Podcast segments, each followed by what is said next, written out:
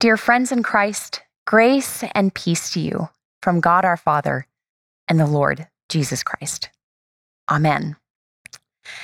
Our freshman year of college, a friend of mine and I decided to run a marathon. And we thought that we would have the best of both worlds by using the group that was a part of our, our college training for the marathon and also our own training plan. We thought that we were cheating the system by choosing the flattest streets to run on and running in the cool of the day. And then the race day came. The cool morning quickly melted away to become record breaking heat. Elite runners decided to abscond from the race so that they could get an elite time another time when it wasn't so boiling hot, 94 degrees. Running in that 94 degree heat was a complete shock to the system. And the longer we ran, the more we saw ambulances lining the streets. We became increasingly motivated to take the water that was jutting out from people's hands along the way. But I still didn't drink enough. Finally, when I saw that 26 mile marker, I was so relieved. The torture was almost over. I was so excited to be finished that I put my head down and sprinted to the end.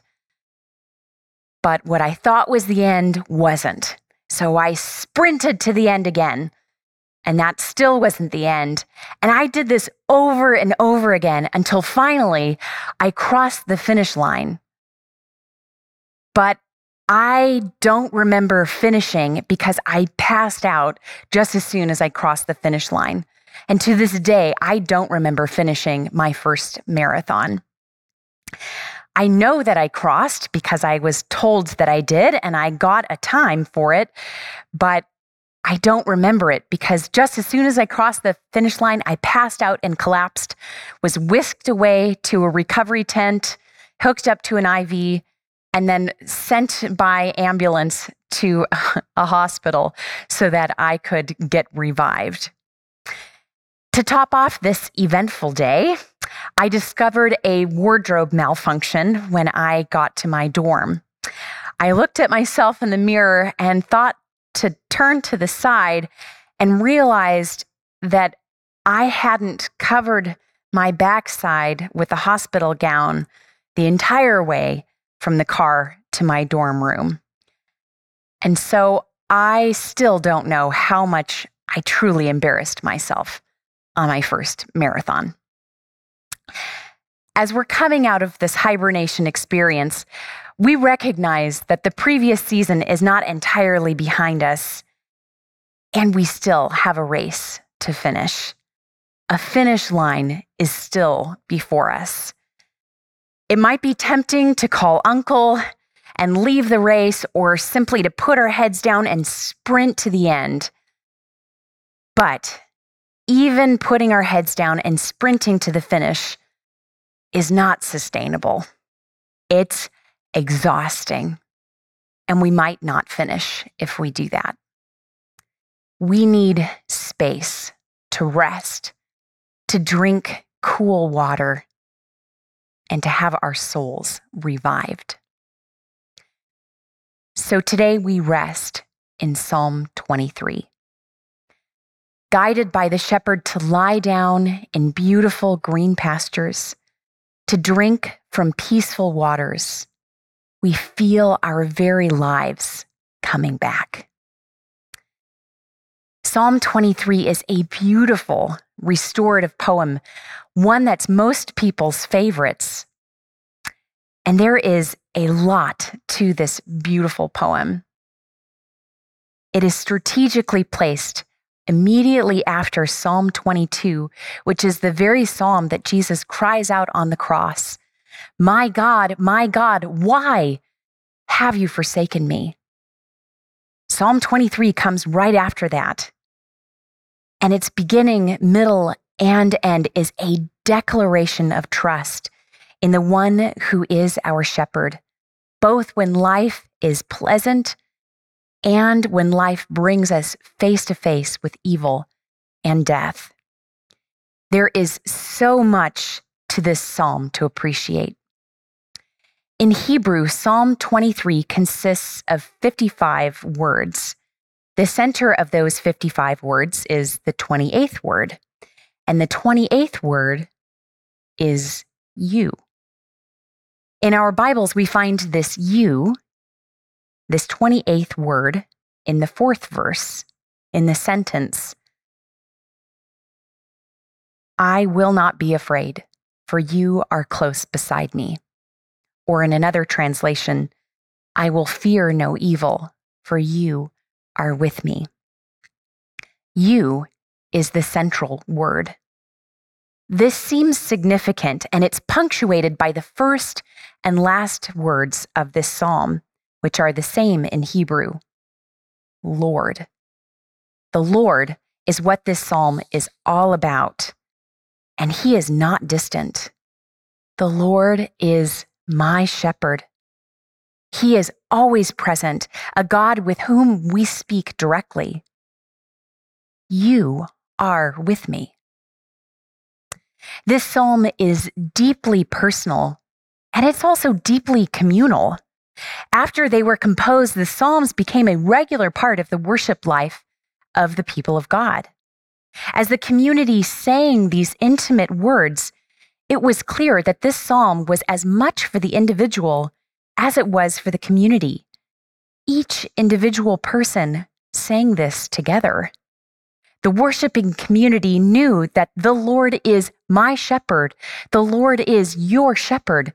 The Lord is our shepherd.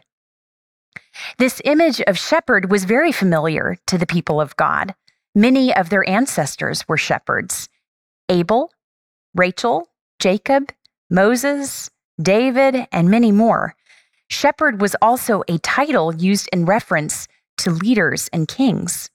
We read of prophets like Jeremiah who prophesied against their leaders, the shepherds who destroyed and scattered the sheep of God's pasture instead of bestowing care on them. We hear of God's promise to place shepherds over them who would tend his sheep. Most significantly, we hear of God as his people's shepherd. In Genesis 48 15, Jacob called him the God who has been my shepherd all my life to this day. In the Psalms, God was named as Israel's shepherd who led them out of captivity in Egypt and into safety. In Isaiah, God was referred to as Israel's shepherd who would bring them out of exile and into peace. In Ezekiel, God declared that he would set up a shepherd who would feed them. And we later discover that the sh- promised shepherd is Jesus, the Lamb of God. As the people of God sang this psalm, they recalled these images images of their ancestors who cared for them and of God who brought them out of captivity and exile and into freedom. This psalm was not an idealistic hope or some sweet poem, but a declaration of trust in the one who had proven himself time and time again through seasons of joy and through seasons of darkness and death. Even though I walk through the valley of the shadow of death, I will fear no evil, for you are with me. At times, this verse might seem so far from reality. Life seems to be falling apart around you, and you can't control any of it. You just watch the chips fall. You're angry, disappointed, exhausted, and you feel alone. You don't feel God. He doesn't seem to be answering your prayers. Whether you pray it or not, your heart seems more akin to Psalm 22. My God, my God, why have you forsaken me? Why are you so far from saving me, so far from the words of my groaning? It might be, it might feel dishonest to pray Psalm 23 with its words of childlike, confident trust. And that is okay. Not because I say it, but because Scripture gives us this permission. It's the example of Scripture itself.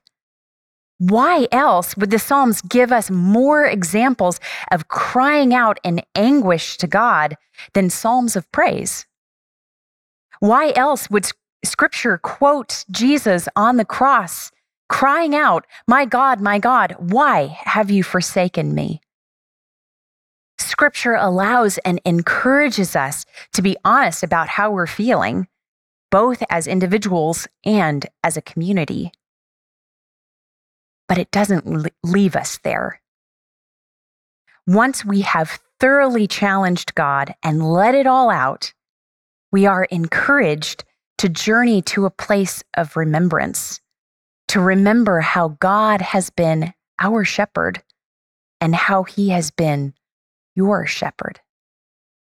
We remember how God sent his only son, the good shepherd, who felt compassion for his sheep, who did not leave them to fend for themselves or to be abandoned by leaders who sought after personal gain. He cared for them as a shepherd does guiding them in the right paths, desperately seeking after the lost sheep, and placing himself in harm's way so that his sheep might be spared. We remember that Jesus was and is the good shepherd who laid down his life for his sheep.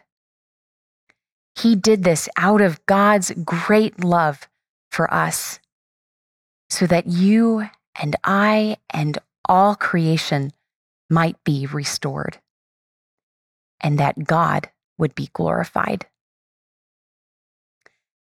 And you are encouraged to remember how God has been your shepherd in your lived experience.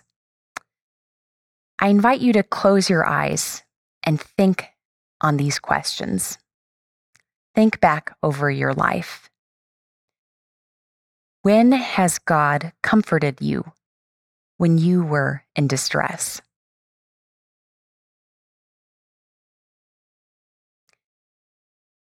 When has God been present to you when you felt surrounded by evil and death?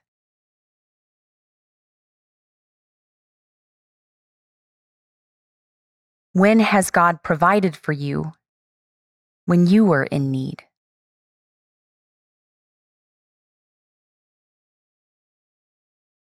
When have you been surprised by the love and abundance of God that you felt it was chasing after you?